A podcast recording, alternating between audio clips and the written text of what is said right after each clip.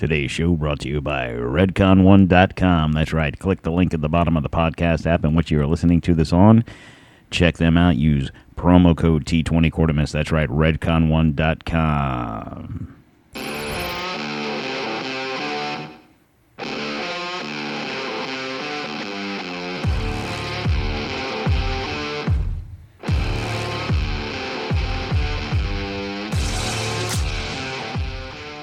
All right, guys, and welcome to Don't Tread on America. I'm your host, Don Q. How's everybody doing out there today? I'm coming to you from the D-Tom Studios in the free state of Florida, brought to you in part by Maker's Mark Bourbon.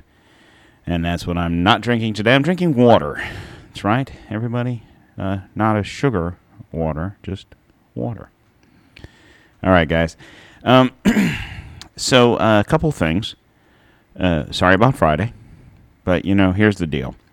My wife was on vacation, and she got back Thursday night. I hadn't seen her all week. She wanted to hang out Friday when I got off of work, so that's what we did. We went to Busch Gardens with the grandkids and kids, and it is what it is. I was getting grief from Chris. He was like, man, come on, you got to do a show, And I'm like, bro, I don't get paid to do this.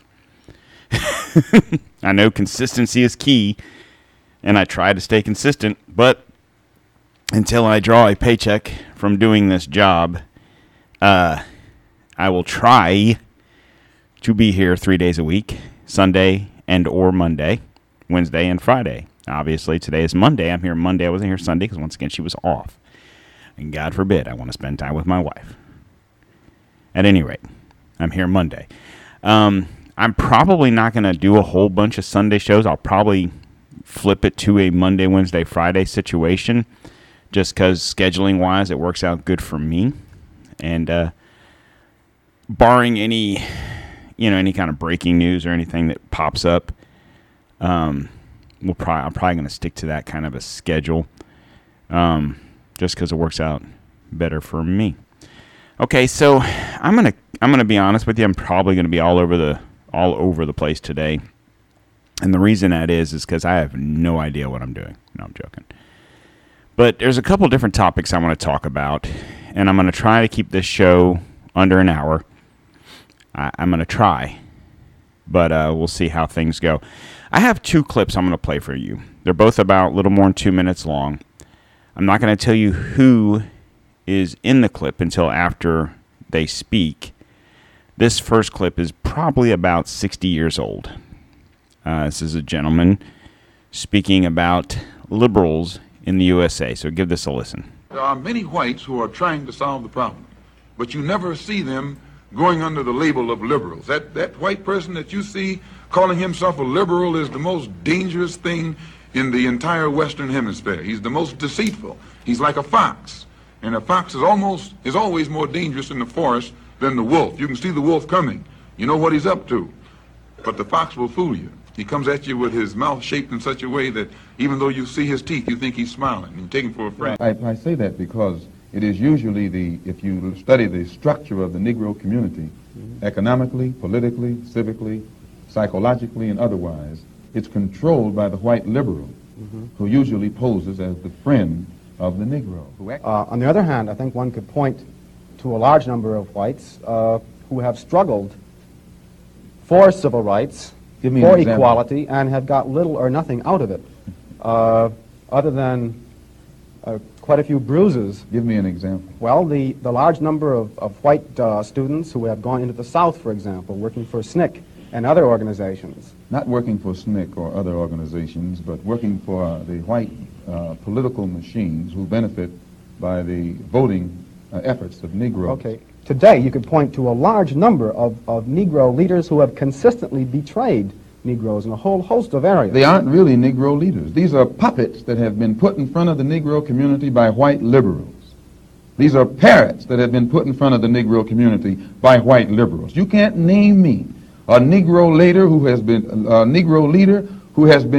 who has betrayed Negroes, who has not been endorsed, sanctioned, subsidized and supported by the white liberals.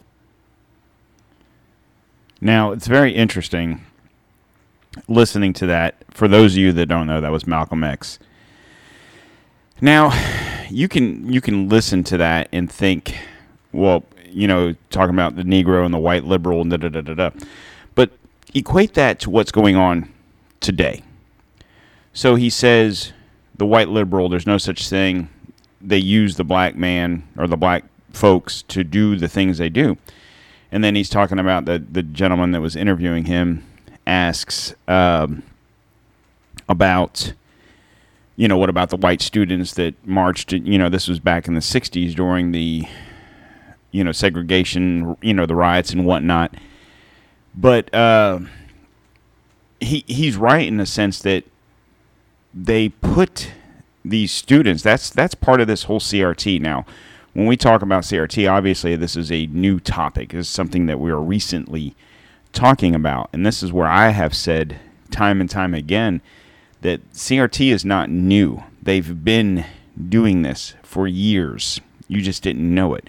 Yes, Joy Reid, there's not a class. There's not a textbook that you learn. You don't go to CRT. I got period 2. I got CRT. You know, it's not like that. It's indoctrinated. It's in the textbooks. You don't know it's there. It's just there.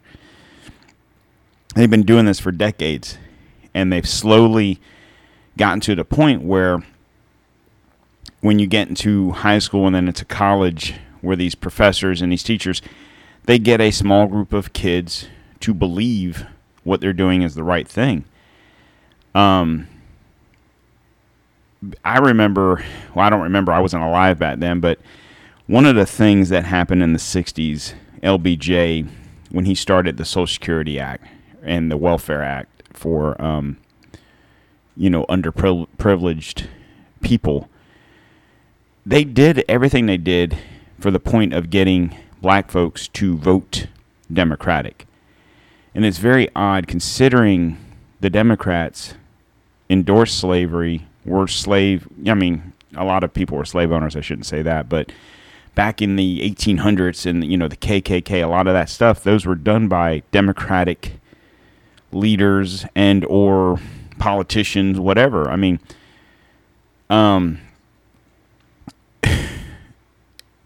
then you have the people that they were punishing or, you know, segregating, whatever you want, whatever words you want to use there, voting for them. And it was all a trick. It was all a ruse. Now, I might not agree with everything that Malcolm X has ever said. And the same thing with Louis Farrakhan. But I can, listening to a lot of their speeches and reading a lot of their text, you can understand where they're coming from, their frustration. And I don't think the frustration was towards the white liberal.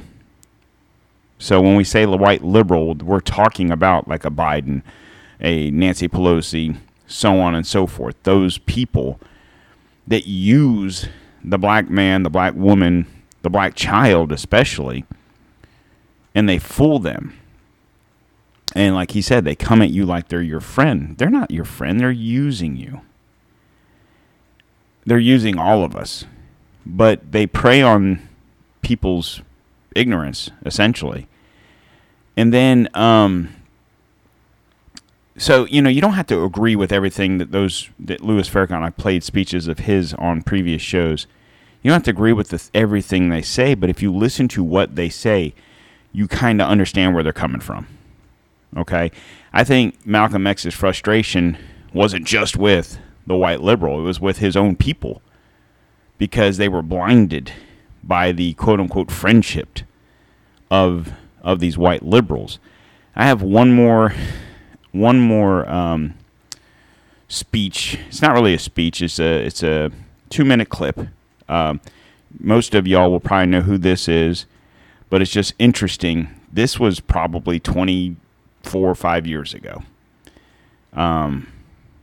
It's amazing how things really don't change, but I think nowadays everything that we thought of in the Malcolm X in the 60s and the 70s and then 80s and then this gentleman was in the 90s, it's all been happening for decades. You know, I've done shows where I've talked about the NWO and the Rothschilds and this and that, And when I say New World Order and the WEF, and these aren't new things. These aren't things that just started last year or with COVID. And this has been building for a while, for probably 100 years or more. And you can't come out of a revolution into a civil war. All those wars were perpetrated by a group. And we nowadays, the Civil War was, what we were taught was it was fought over slavery. Essentially, what it was fought about was secession from the South wanting to secede from the Union. It wasn't about, it was about slavery, but it wasn't the North saying you have to get rid of slaves or else you can't be a part of this country. It wasn't like that. The South was like, we want to have slaves. The North's like, the government was like, you can't have slaves. We're not doing that. And they were like, well, we just won't be part of your country. And they didn't like that. A lot of that was perpetrated by England, which we all know, if you've listened to my past shows, that the crown of England is controlled by the Rothschilds, and the Bank of England, which is controlled by the Rothschilds family. Their whole... I almost get to the point anymore where I see any of these skirmishes across the globe in history and in current times as being put on by this group of people. And I'm going to get into that here in a little bit, but let me play this clip real quick, and you tell me. It'll be interesting. That a lot of you guys will know what this is, but it just listen to what he has to say. But there's a reason. There's a reason for this. There's a reason education sucks, and it's the same reason that it will never, ever, ever be fixed. It's never going to get any better. Don't look for it. Be happy with what you got. Because the owners of this country don't want that. I'm talking about the real owners now. The big, the wealthy, the real owners, the big wealthy business interests that control things and make all the important decisions. Forget the politicians. They're irrelevant. The politicians are put there to give you the idea that you have freedom of choice. You don't. You have no choice. You have owners. They own you.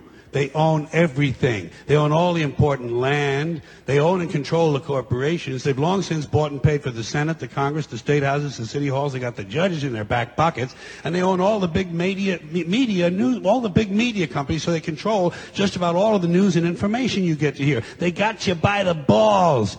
They spend billions of dollars every year lobbying to get what they want. Well, we know what they want. They want more for themselves and less for everybody else. But I'll tell you what they don't want. They don't want a population of citizens capable of critical thinking. They don't want well-informed, well-educated people capable of critical thinking. They're not interested in that. That doesn't help them. That's against their interest. That's right. You know something? They don't want people who are smart enough to sit around the kitchen table and figure out how badly they're getting fucked by a system that threw them overboard 30 fucking years ago.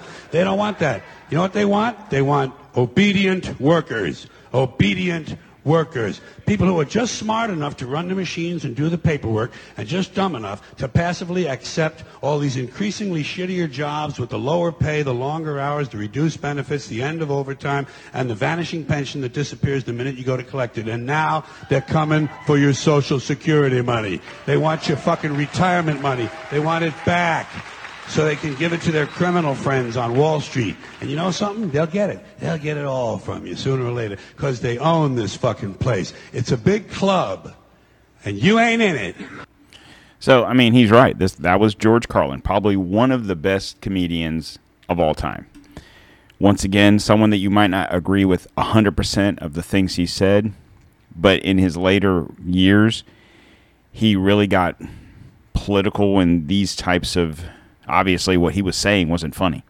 If you think about it, he's doing a comedy show, and really what he's saying isn't funny. Like, probably by then, people are like, oh, yeah, ha, ha. That was late 90s that clip was from. I don't recall... I don't want to say I don't recall things being so bad, but I was a lot younger back then. You know, that was that clip was probably 25 years old. Okay. So who was president back then? It was Clinton, right? The things he's saying it's relevant today. And you figure, I mean, George Carlin wasn't a young guy. I mean, he died shortly after that clip. And that's another interesting thing. So Malcolm X was assassinated by three guys from the Nation of Islam, which he was a part of up to a point. He ended up getting out because he didn't agree with everything that they were about. So it's interesting. Now, two of the three guys have already been exonerated. I don't know why the third one wasn't, but nonetheless, you think back. So I think he was killed in 68. It was either 65 or 68. Martin Luther King was the opposite. I can't remember exactly offhand. I didn't write it down, but nonetheless, you think back in the 60s, you had political leaders. You had JFK, you had Martin Luther King, you had Robert Kennedy, you had Malcolm X, you had all these guys murdered by assassins. Was Malcolm X murdered by three guys from the Nations of Islam? That's the story we're told. Was JFK killed by Oswald? We did a show on that. Go back and listen to it. Was Robert F. Kennedy killed by Sirhan Sirhan? Maybe, probably not. Was Martin Luther King killed by James Earl Ray? Once again, I mean, what would be interesting to do, because me and Chris personally have talked about these situations where you have these leaders of people, and I'm not even just talking about like JFK where he was a president, or Robert Kennedy running for president, Martin Luther King, which Malcolm X, oddly enough, didn't care much for Martin Luther King. They did not get along. He felt that MLK was, in his words, an Uncle Tom. Like in the quote I played of Malcolm X there, he said that if you have these black leaders that were being, you know, backed by white liberals, then they're being paid, they're being, you know, whatever. So he didn't care much for Martin Luther King. You know, so be it. But nonetheless, Martin Luther King was murdered. Of course, it was in Tennessee, and they had to make it seem like it was a racial thing. But was it? Or was it he was getting too close to the truth, too many people riled up, you know, spreading the truth? And then I would say the same thing with Malcolm X. He was saying too much of the wrong things to the right people, or too much of the right things to the wrong people, however you want to look at it. Another person, John Lennon. You don't think about that. John Lennon, to me, I mean, is, you know, is one of the biggest. Like, I remember when he died, and I was a kid. I love the Beatles. You know what I'm saying? And you know, Chris and I have talked about this, and this is something we're probably thinking about doing in the future as a show of these people leaders. They don't have to be political leaders. They could be just leaders of people. Malcolm X, Martin Luther King, John Lennon. You don't think about John Lennon as being a leader. He was a singer. He was Beatles. He was whatever. He was in the middle of a movement, and they didn't like that. Who's they? I don't know. They didn't like it. But then you think about what George Carlin was just saying there about they don't want people that are educated. They don't want you to think. They don't want you critically thinking. Not critically race thinking. They don't want you critically thinking. Which brings us to today and what's going on in this country today. In this country, we have the governance of disinformation, or whatever the hell they're called, the Ministry of Truth, whatever you want to call it. Right? That's what that is. There is no such thing as a fact checker. I've said this time and time again. There is an opinion checker. Now, you can factually say red is red, blue is blue, right? So if I say the American flag is yellow, pink, and green, Well, you can fact check me on that and say, no, it's red, white, and blue. Okay. That's a fact check. But if I have an opinion about the flag that you might not agree with, or if I have an opinion about whatever that you might not agree with, that doesn't mean it's not fact. So how many of you guys have posted something on Facebook or Twitter or whatever and either gotten kicked off or gotten warned or gotten put in Facebook jail or whatever the case may be under the guise of someone reported you, or you got a fact check from some random fact check dude sitting in his fucking basement of his mom's house? And more than not, I've gotten fact checked on stuff and it's like, oh, it's not, it's partially true or whatever. And it would be like, I missed a word, or I, instead of is, it was, or something, you know, something stupid. And it's an opinion. So now we have a government controlled opinion checker that, even where Chris had found this, and I meant to look this up. He sent me it the other day, but he was saying that there's a supposedly going around that once everything's official with this disinformation, whatever is governance board, that if you tweet or Facebook or whatever something that they don't agree with, they're going to freeze your bank account. I don't know how legit that is, so don't quote me on that. We are looking into that, but. And then George Carlin died shortly after that clip of a heart attack or heart failure. He was 71. Could have been heart failure. Or was it he's saying too much shit that we don't like, and he's getting these people riled up? We'll never know the truth. We'll never know the truth. But, you know, it almost seems like people that speak out against the government, they're the enemy. You know, back in the 60s, they just killed you. Nowadays, they label you with the misinformation label, and now the government is going to, the Homeland Security is going to come after you. It's not going to be very long as this is able to keep going. It's not going to be long before, I don't have a great, huge following on this podcast. We do okay. But it'll be interesting when will I get a knock on the door? When will my servers get shut down? When will these things happen because of the things I say? And it's not even that what I'm saying is wrong. They just won't like it. Now, it's going to be easy for them to shut someone like me down because who am I, right? I'm a dude with a part-time podcast and a full-time job. That's why I don't even talk about the job I do. I don't talk about my work. I mean, I know there's people that listen to this that I work with, so they know. But the majority of the people that listen to this don't have a clue. And I like it like that because I kind of need my job. You know what I'm saying? But what about the people out there that this is their job? It's going to get very interesting.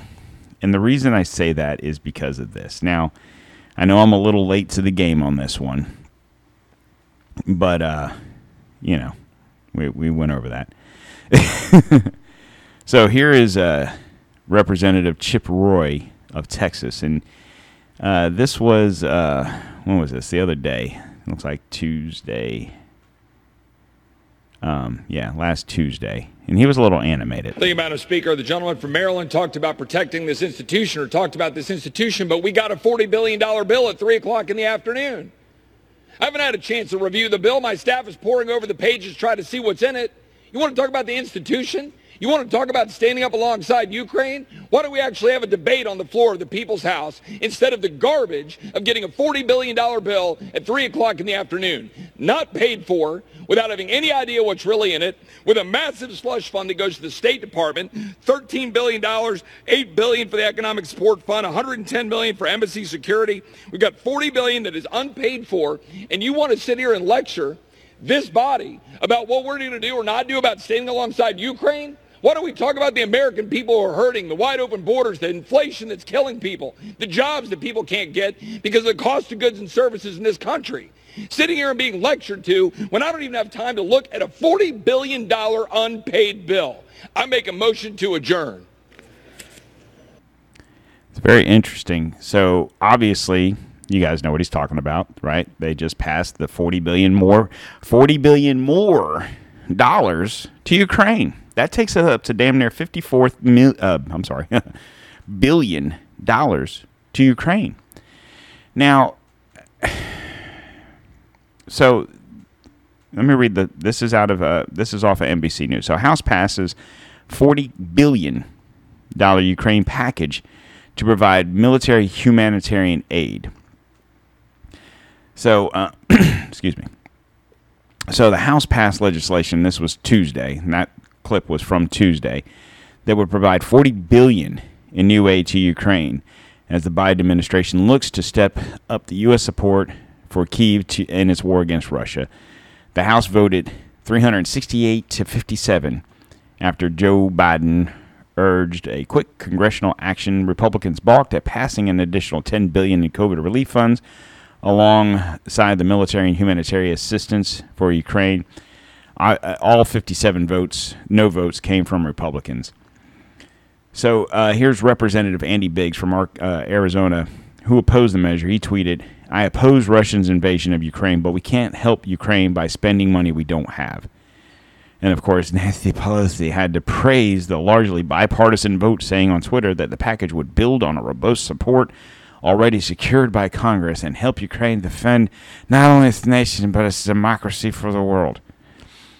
The supplemental funding measure now heads to the Senate. GOP leader Mitch McConnell said Tuesday he asked Biden last week to separate the coronavirus aid from the Ukraine funding. I had a chance to call the president last week, blah, blah, blah, blah, blah. Of course, it's going to pass. I mean, it's already passed. This, obviously, the story is about a week old. But point being is this. This started in February. So we're, 2 months in, 3 months in, 2.5 months in, whatever you want to call it. And we're $54 billion to fucking Ukraine. And no breakdown of where the money is going, how it's being spent. So back to what I was saying earlier about war and it being a controlled situation. Okay, let's assume for a second that Russia's beef is legit. Let's say everything they're doing, they feel some sort of way. But were we, and I say we because America, but I should say is Joe Biden, is our State Department partly to blame for all this? I would venture a guess and say yes. And was it all done under the guides of making money for our defense contractors? So if you're giving a country $54 billion in aid, you're not just giving them, you're literally not giving them the way it's going to work out is this. They're going to give them quote unquote money, or they're going to give them aid. They're going to give them, clothing, not clothing, but food and whatnot. But more importantly, they're giving ammunition, weapons, whatever the case may be. And that stuff's coming from somewhere. So basically what they're doing is they're writing a check. The government, our government, is writing a check to themselves. They're taking a check out of the checkbook and they're writing it to cash, right? $40 billion cash. And then they're going to take that cash and turn around and go to Raytheon and go to Lockheed Martin, and they're going to go to these defense contractors and they're going to buy whatever equipment from them. They're going to go to the baby formula companies and buy formula from them. In the meantime, you can't get any at the store. And like Chip Roy was saying, this is unpaid for. This is just, you're just literally, how many of you guys have a checking account and you could just cash a check for $2,000, $5,000, or let's be ridiculous and say $100,000, because that's essentially what they're doing. They're cashing a check, and the balance in the bank is $5, but they're cashing it for $100,000. And then they're spending that money and giving it to their friends. This is all a laundering situation where we're spending money we don't have. In the meantime, like he said, we have people here suffering. The thing that kills me is this. Okay, so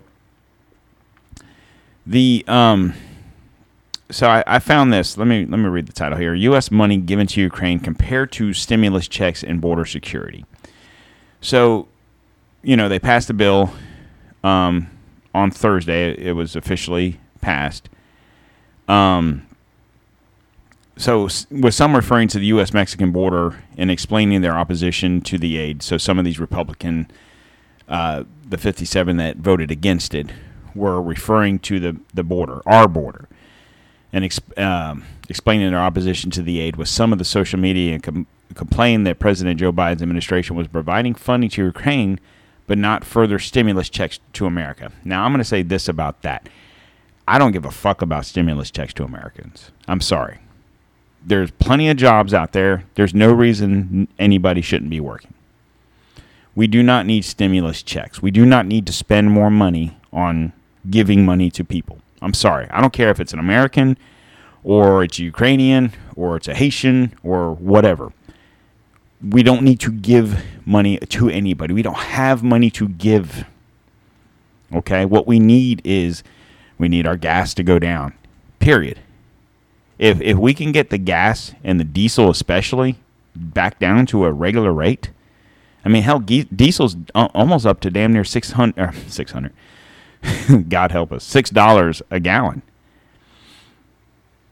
The truckers were bitching when it was $4.50, $5. Now it's almost up to $6.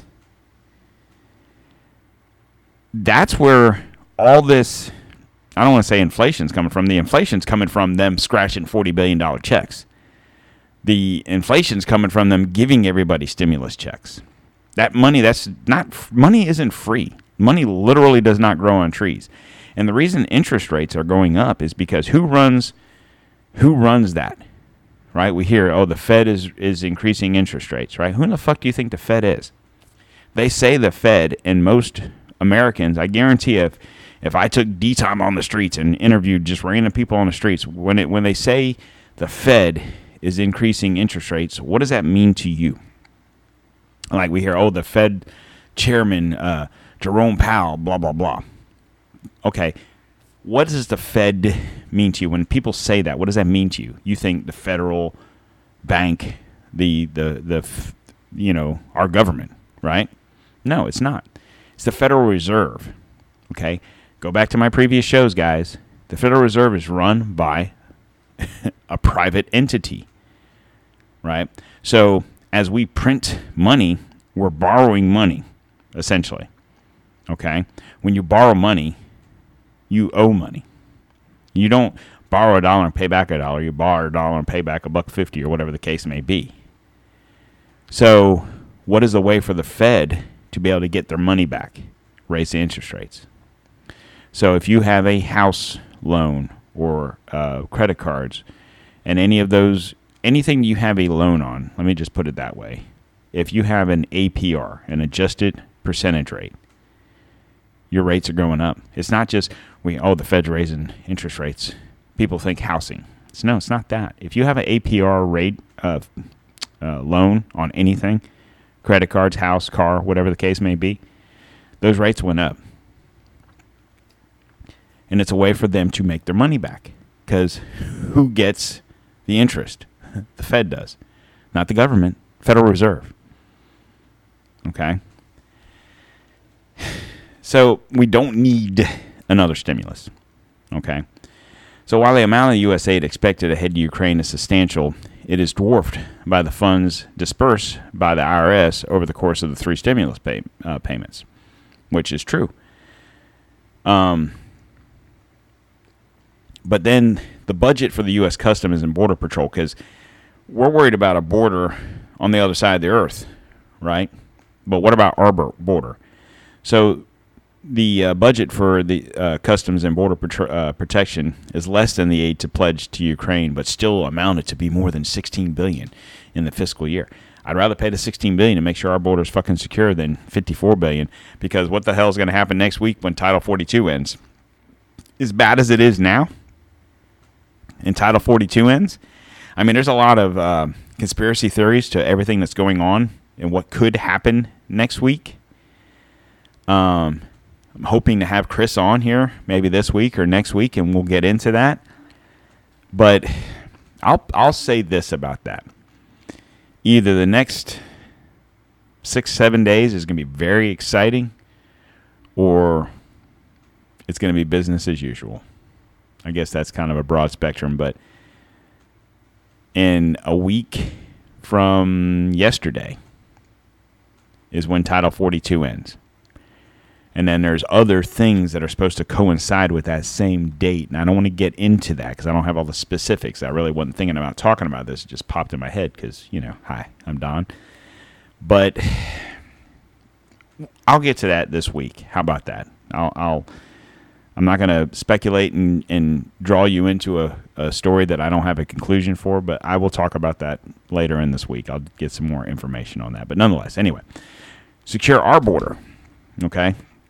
So in March, we already gave them $13.6 billion, right?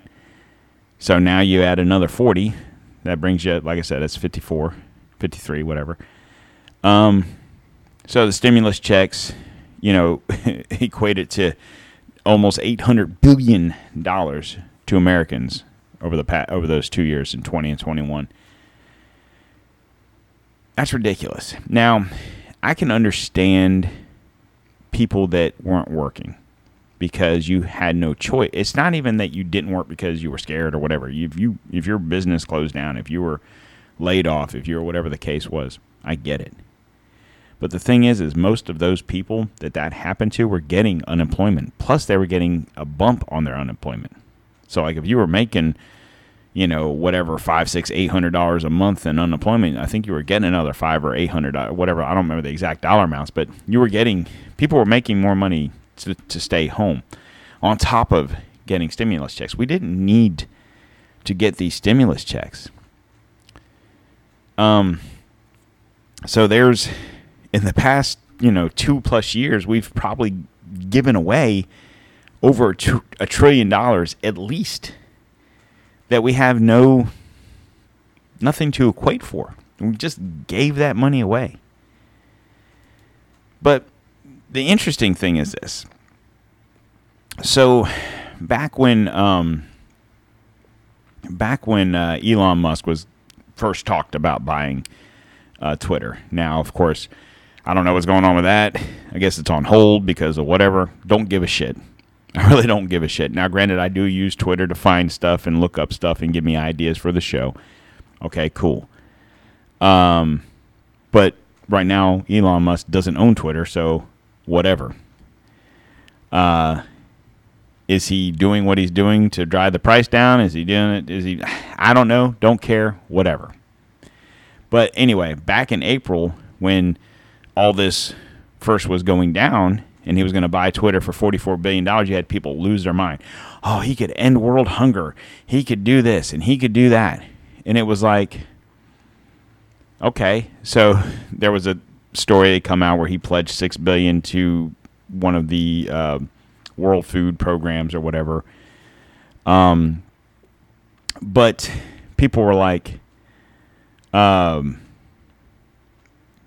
you know, I'm trying to find the story real quick. So $6 billion, you know, was, here it is right here, will prevent mass migration and save 42 million people on the brink of starvation. This is what the guy that runs the world, whatever it was, food program, the UN-based program.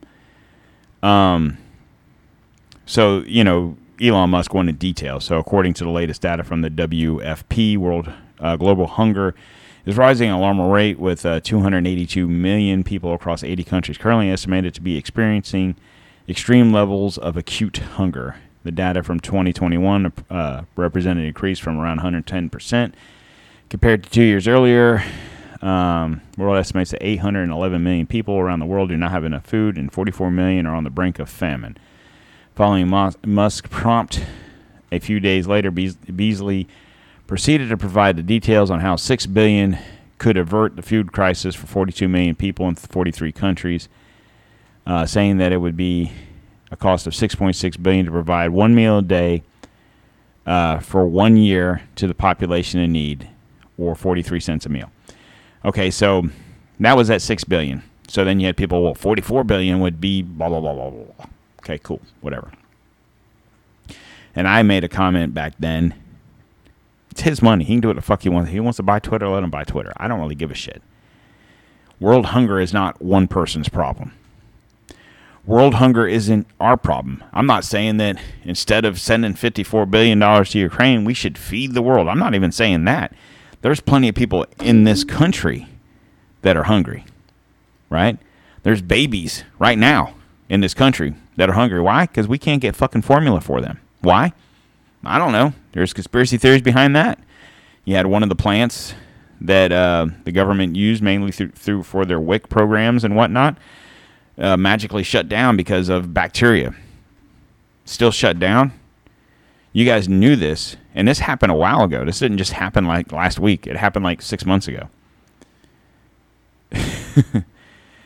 I'm telling you, they're doing the things they're doing because I don't know why they're doing the things they're doing. I have an inkling, but I don't know why they're doing it, because in my heart of hearts, I want to believe that our government doesn't want to see. You always were taught when you were a kid that your government, local, state, and federal, had your best interests at heart. And it wasn't really until probably the last, 10 or 12 years that I've really started to become cynical of our government and what their ideas are and what their plans are. And it's really been bad the last, 6 or 7 years. Probably the last couple of years of Obama's presidency into Trump. And I'm nothing against Trump personally, but everything around Trump. And you just had that 4-year break. but it was pretty much a chaotic 4 years, right? And then you jump right back into Obama's third term with Biden, right? But point being is $54 billion we don't need to send to Ukraine. We don't need to feed the world. We need to take care of our own people. What could we do in this country with $54 billion? With just $54 billion? Screw stimulus checks. I don't care about that. What could we have done with the $800 billion we put in stimulus checks, over the years of 20 and 21, right? We put a pause on this country for a solid year plus in some parts of this country where people weren't working. Now, granted, if those people weren't working because it wasn't their fault, because the government, whether it was local, state, federal, whatever, was telling them, no, it's not safe, we're all going to die, then yeah, people need to live, you should help them out. But did everybody in America need a stimulus check? No, they didn't. Most of us were still working. Now, granted, there was 10.9 people that lost their, or 10.9 million people that lost their job. Those people needed help, true. My question is this. We're back up to, 8.3 million back to work? Not created jobs, Joe. Not that you're doing a fucking thing. People are finally going back to work. My question is this. The other 2.6 million that haven't gone back to work, what the fuck are they doing? You know what I'm saying? I don't even know this question. I'm just asking it. Did they pass away? Did Corona get them? I don't know. I'm just asking a question. But I'm just saying this. We did not need to give $800 billion in stimulus out. There was people that probably needed help, yes. Those 10.9 million people that lost their jobs were getting unemployment. They were getting extra unemployment. They were probably getting breaks on their mortgages and their rents and their electric bills and stuff like that. Did we need to give out $800 billion? No. But we did. That's water on the bridge, whatever. $54 billion to Ukraine, we do not need to do. All we're doing in this is to, like I said, give our buddies some money in the defense funds, defense contracts. We have a homeless situation in this country. It's out of control. We have our own people that are hungry.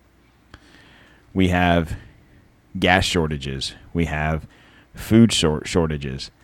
Go to your grocery store. I've been saying this for the last couple of months. They're not full. I stumbled upon this article. Now, this is from October of last year. And God only knows how I stumbled upon this article.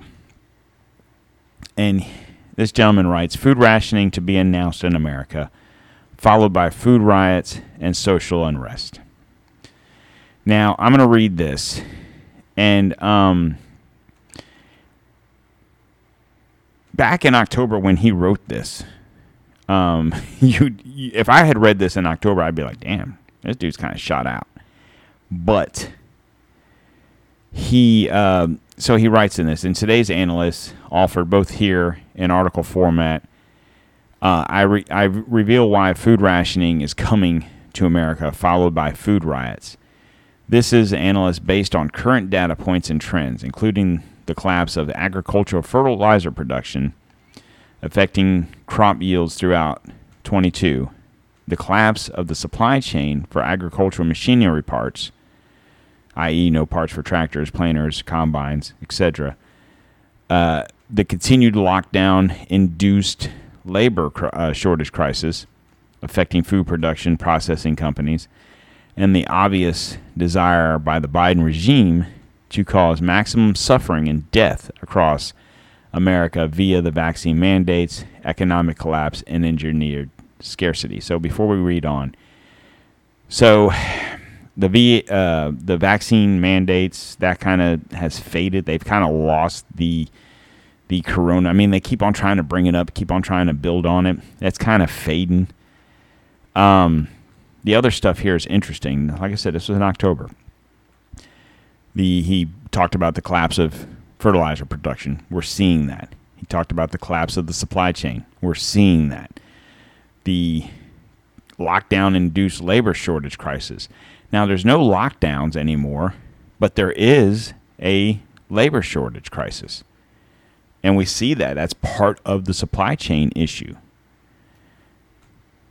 So, while finance predictions are very difficult to nail down due to the ability of financial markets to suddenly shift, agriculture is dependent on natural cycles and time requirements such as seasons, plant growth timelines, availability of fertilizer, cost of fuel, transportation infrastructure, etc. Thus, the agricultural inputs begin failing in the present. It doesn't require rocket science to project that the failures of the crop production one or more seasons into the future.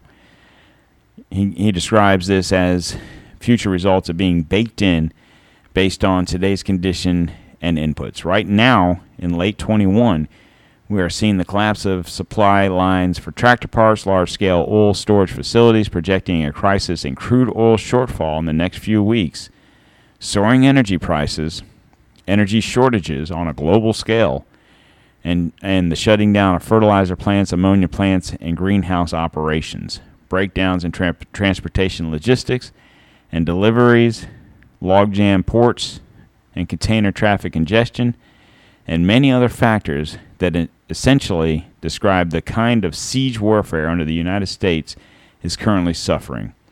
We are living in a theater of war right now, and engineered scarcity is just one of the many weapons that has been deployed in that war. Knowing all this, we can easily conclude that food availability is going to be crushed through the remainder of 21, all through 22, and likely into 23. It is no longer a question of whether food scarcity will dramatically worsen over the time period, but is merely a question of why it's being engineered and how long it lasts. So food scarcity is necessary to provoke food riots and social unrest, leading to martial law and the suspensions of elections. Now, like I said, this article was wrote in October of 21. The Democrats know they're going to be politically slaughtered in the 22 midterms elections. If those elections are allowed to take place, if you thought the Let's Go Brandon chant was popular now, just wait for America to endure another year of starvation, food inflation, supply chain disruptions, border invasions, and money printing madness that loots the American pocketbook.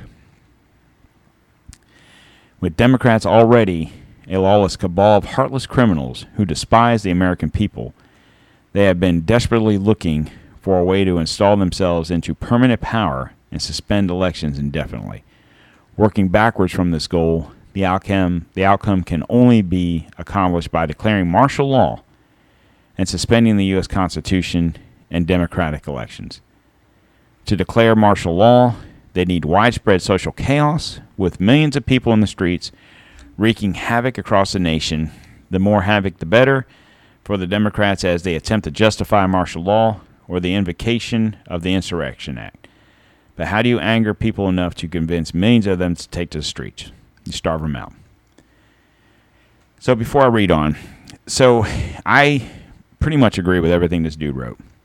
I think the only difference is, okay, so let me back up here. So we have talked about the elections coming up, the midterms, which have already started. You've already starting to see primaries. And we talked about this saying the Democrats are very arrogant in the sense that surely they see what the fuck's going on, right? But it's like they don't care. Even though they, like this guy says, they're going to be slaughtered in the 22. Any podcast you listen to, even some of the left stuff you might watch on TV or a podcast, they're talking about things aren't looking good. Like if you talk to a left or a liberal-leaning news agency, whatever the case may be, even they're saying things aren't looking good for us coming up. I mean, hell, I played a clip of Al Sharpton saying that. And then on the other side, you have the right saying it's going to be a tsunami, it's going to be a tidal wave, it's going to be this, it's going to be a red wave, it's going to be blah blah blah whatever. So we all see this. We all see the fuckery that's going on. We see this. And they're not even trying to hide it. Gas prices. I mean, shit. Not to skip around, fucking Biden just canceled damn oil leases in Alaska and the Gulf Coast. Let me jump to that story real quick, and I'll come back to this. This was just on, oddly enough, on Thursday. Biden cancels offshore oil leases in Gulf Coast and Alaska. Biden administration canceling 3 oil and gas leases scheduled in the Gulf of Mexico and the coast of Alaska, removing millions of acres of possible drilling as U.S. gas prices reach record highs. I'm not going to read this whole article. I just wanted to touch on that. And the reason is okay, so we got the inflation numbers. What was that, Thursday last week? Wednesday, Thursday, whatever it was. And, yeah. Anyway.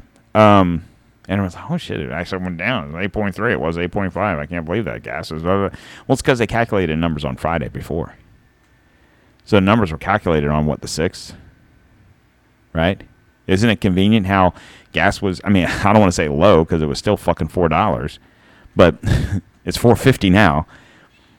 So, and then Sunday, fucking gas jumped 40 cents. Is that didn't cross anyone's mind that how gas jumped? I've never seen gas jump 40 cents overnight like that.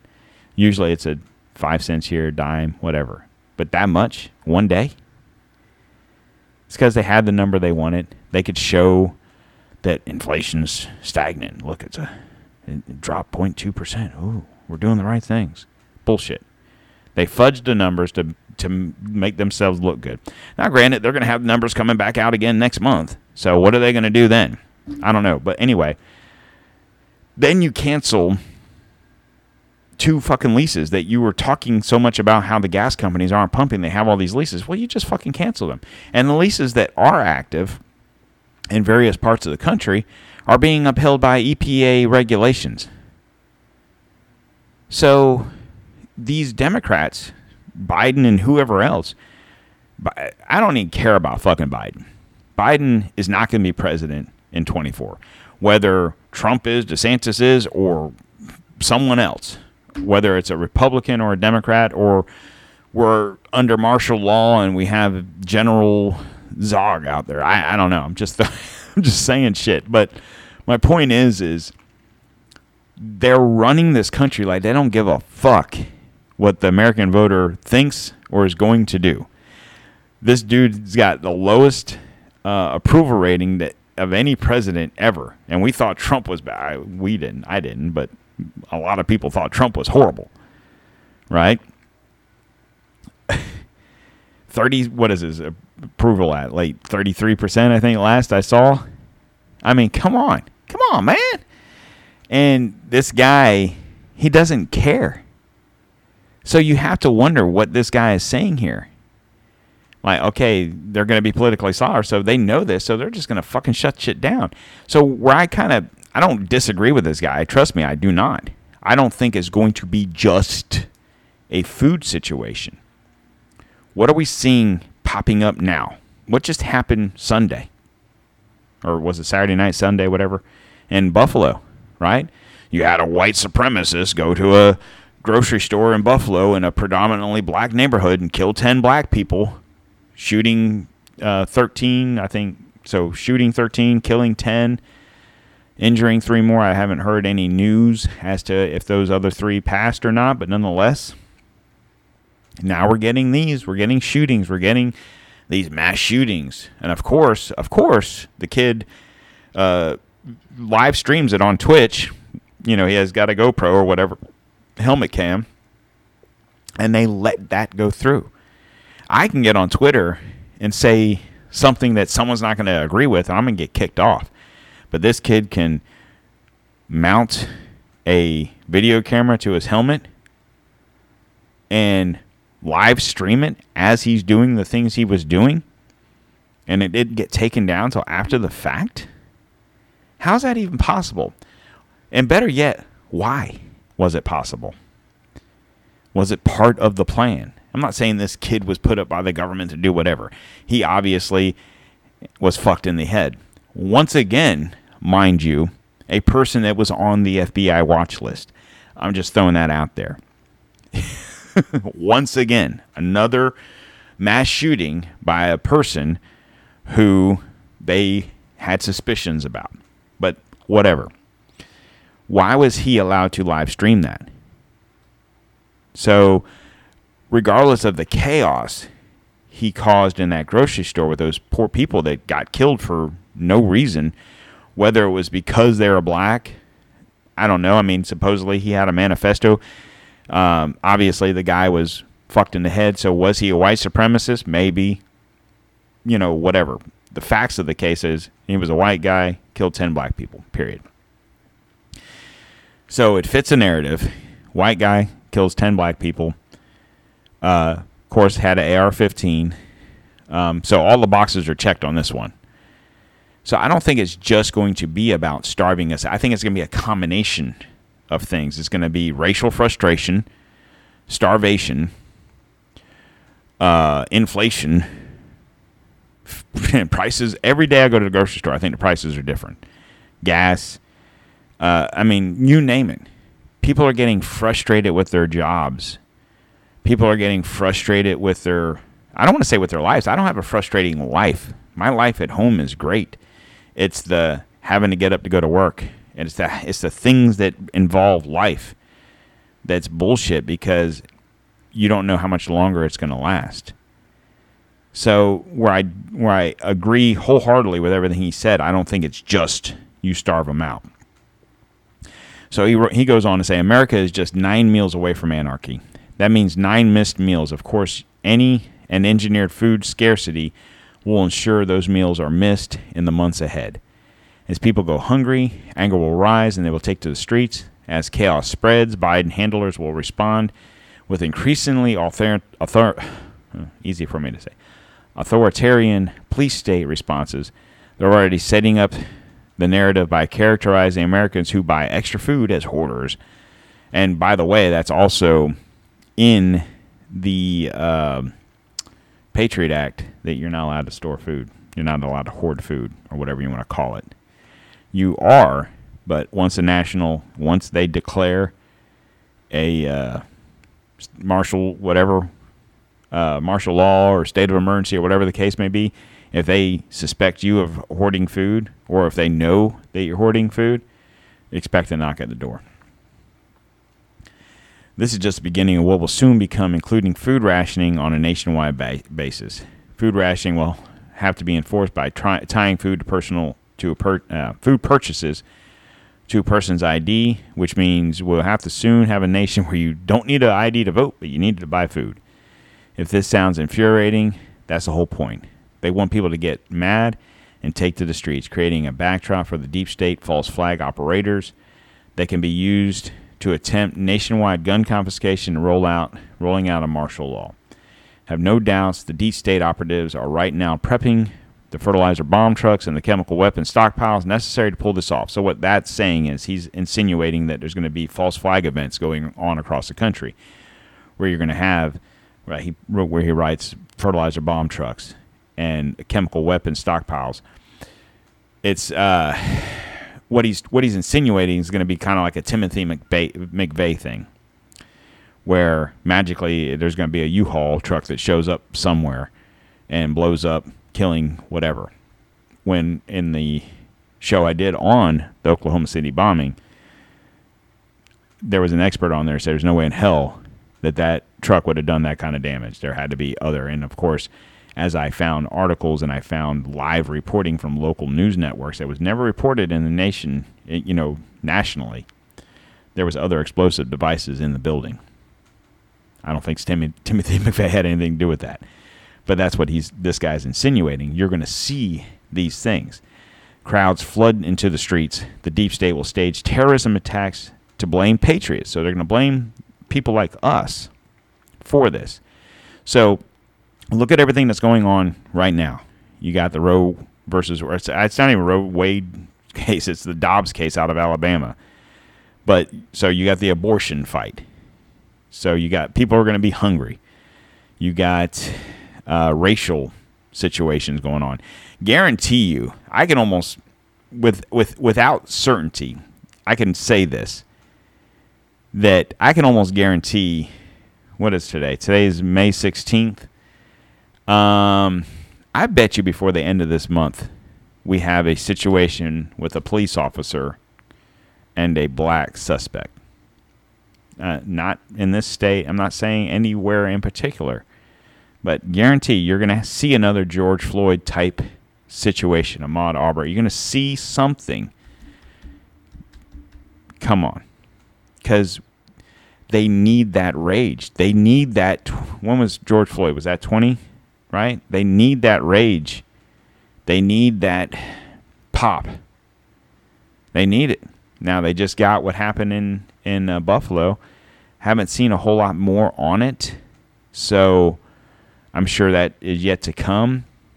And the kid, obviously, he pleaded not guilty in his initial court. It's not going to be quick enough for him to go to court, be acquitted or not acquitted or whatever the case may be, and shit blow up from there. That's a ways down the road.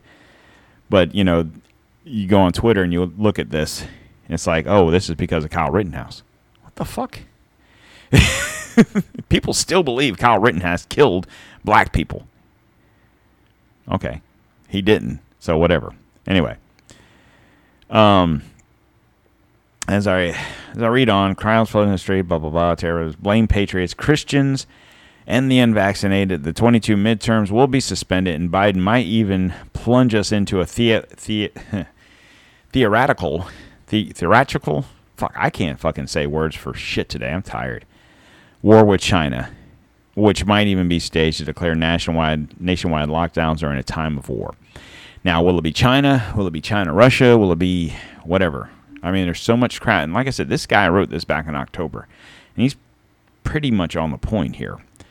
Mass starvation, mass depopulation via bioweapons, deep state chemical weapons attacks on domestic population, engineered financial collapse are just a few of the weapons now at the disposal of America's enemies within, and they have no hesitation whatsoever in using them to demonize their political opponents and shore up their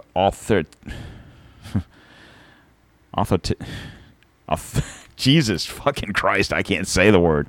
Their power, how about that? Transforming America into full-blown medical police state. I'm sorry. Words are hard today, guys. I've been up since 11 o'clock last night, and it's almost 3. So, sorry. I worked all day. All night, whatever.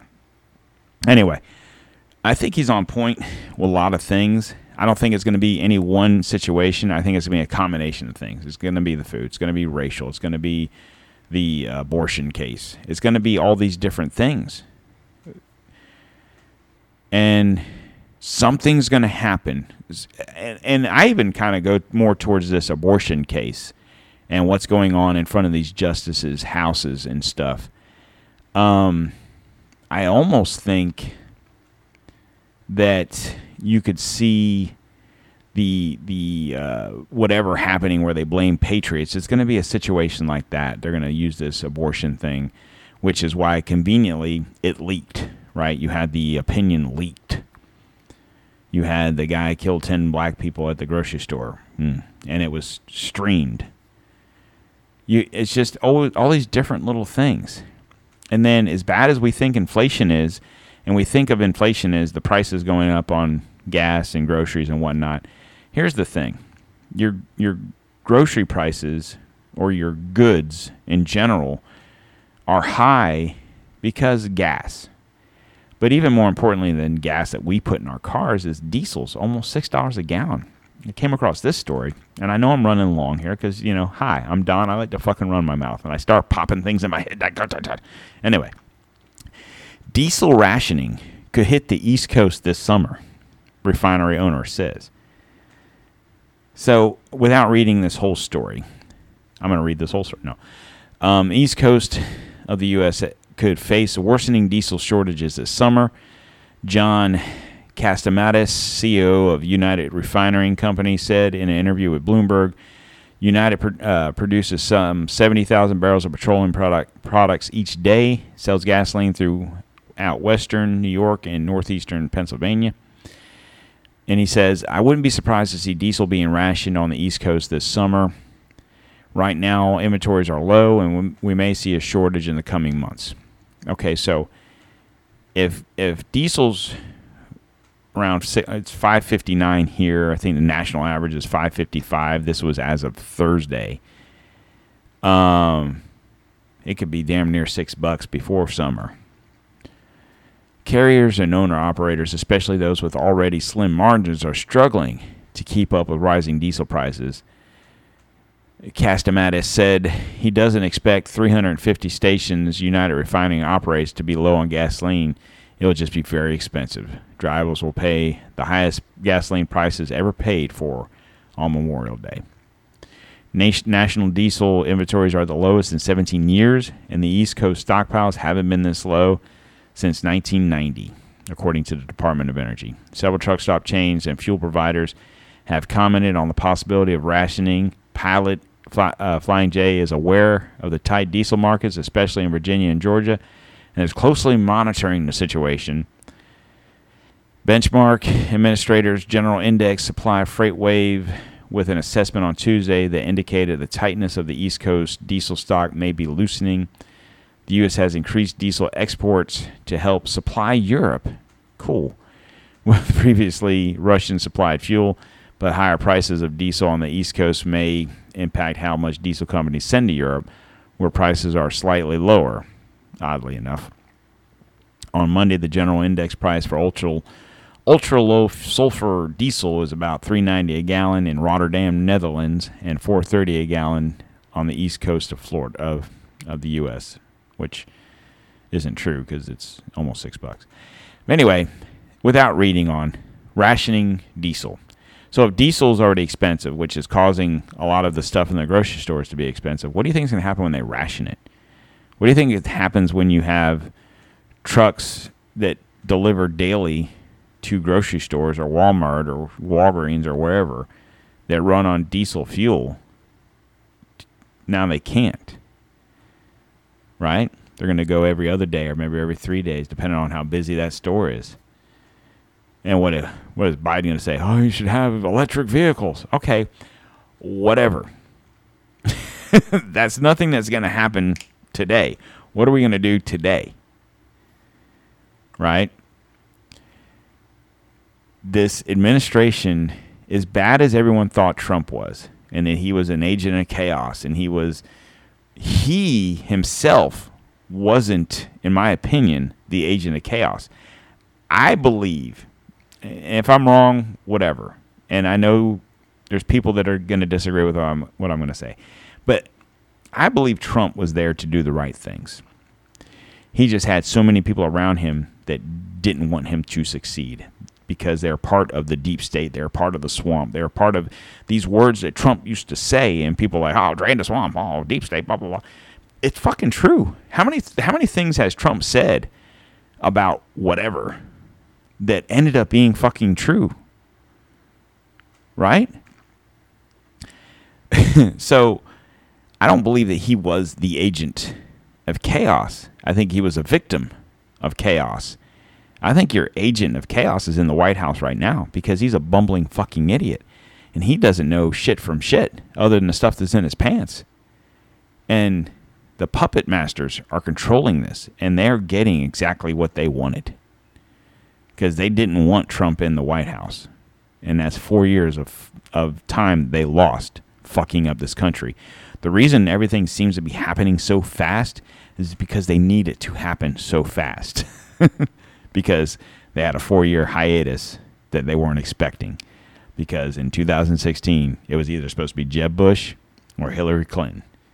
And then when Trump won the Republican nomination, they had every point for Hillary Clinton to be president to be able to continue the Obama fuckery. And for the life of them, they did not expect Trump to get the votes he got. And as much as that election was rigged for Hillary to win, they didn't rig it enough because they did not think Trump was going to get 60-something million votes. And so they made sure that problem didn't happen again in 20, which is why you had the 2,000 Mules documentary, for example. And if you haven't seen it, guys, watch it. It's good. But which brings you to Biden, 81 million votes. No one voted for him. Not that many people voted. I'm sorry. It didn't happen. I watched that 2,000 Mules. I'm telling you, it's pretty fucking good. But nonetheless, they made sure that they were going to have another 4-year delay. And why do you think everything's happening so fast? Because they need it to happen so fast because they need this country to go to shit in a handbasket. Because if they really cared about us, this administration does not give a shit about any of us. If they did, would they be sending all this money to Ukraine? No, they'd be helping us. They'd be worried about gas. They would fix something. They wouldn't just be like, oh, well, we'll just do E15 instead of E10. Okay, that's not fixing the problem, Joe. Canceling oil leases in the Gulf and in Alaska isn't fixing the problem. Giving gas to Europe isn't fixing our problems.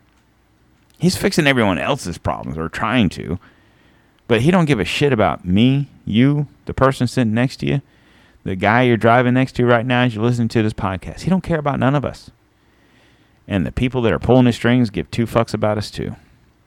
So it's time for us to care for us. And I've said this before, and I know I just read this about rationing and not rationing, but hoarding, and or if you want to call it hoarding or stockpiling, whatever you want to call it. Guys, I've been saying this since last year. If you have the means, if you go to a grocery store, or if your local grocery store has a BOGO, or you go to Walmart, whatever the case may, stock up, buy some extra shit. I'm not saying you need to go ape shit and back the pickup truck up to the grocery store and load it full. I'm not saying that. But it does not hurt to buy a little extra if you can afford it. I'm not saying, oh, you need to go to, My Patriot Supply. I'm not saying you need emergency. I'm not saying you need that. Not yet. God help us if we do. But, I don't know.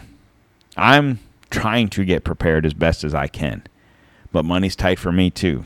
Because just like it's tight for everyone else listening to this. And then if that wasn't enough, if that wasn't enough for us to be like, God bless, Iran readies for grid blackout war with the U.S. No one's talking about this. And the latest sign that Iran is readying for a military clash with the United States, even as it works to revive an Obama-era nuclear deal, experts have revealed that Tehran is hardening its critical infrastructure as a possible response to an attack on the U.S. electrical grid. So just in time for summer, guys, here we go. And we don't have enough issues where we're probably going to see brownouts or blackouts or whatever you want to call them because of the fuel prices and whatever else. That's all we need. Now, said in the Biden administration, some said Iran does not have yet the traditional nuclear tipped missiles that could strike the U.S. Others are now citing evidence that the terrorist nation is stepping up its efforts to explode a small nuclear weapon delivered on a satellite in the skies over key electrical grids, creating blackout knockouts for the U.S. So this is the Biden administration. These are people in the Biden administration saying this, but yet they're still trying to work on the Obama nuclear deal with these fucking people. And the thing is, it doesn't have to be a fucking nuclear tip, whatever. It could be just EPMD. It could just be an electric pulse magnetic blah, blah, blah. You don't need to have a nuclear explosion to fuck things up. So I'm just saying, we are living in very sketchy times, and we have a government that doesn't give a shit about us. So, like I said, it's time for us to give a shit about us. So, anyway, with that being said, you guys have a great day. I do want to say a couple things. So, it looks like I'm going to do another show with Fred from the Freedom Variant. I did a show back with him in August, I think it was August. So, we're going to do another show coming up soon. I don't know exactly when, but as soon as we do it, you'll hear it. And, yeah. So, guys, go to our website, don'ttreadonamerica.com. Go to the Facebook page and or Instagram at don'ttreadonamerica. And on Twitter, DTOM_1775. You want to follow me on Twitter, it's PCGC_1775. Oh, and also, don't forget, I'm on TikTok. The ticker tocker, Don't Tread on America. And those would be the best way to see things coming up and shows. And if I have an issue where I'm not going to be on a show, you'll know, because I usually tweet it out or put it on Facebook. So with that being said, it is Monday, May 16th, 2022. And you've been listening to the soothing tones of Don Q. I will be back on Wednesday, and we'll delve more into the fuckery that is this country and how the Biden administration is trying to ruin it. Until then, guys, you have a great day, and I'll talk to you on Wednesday. Peace out.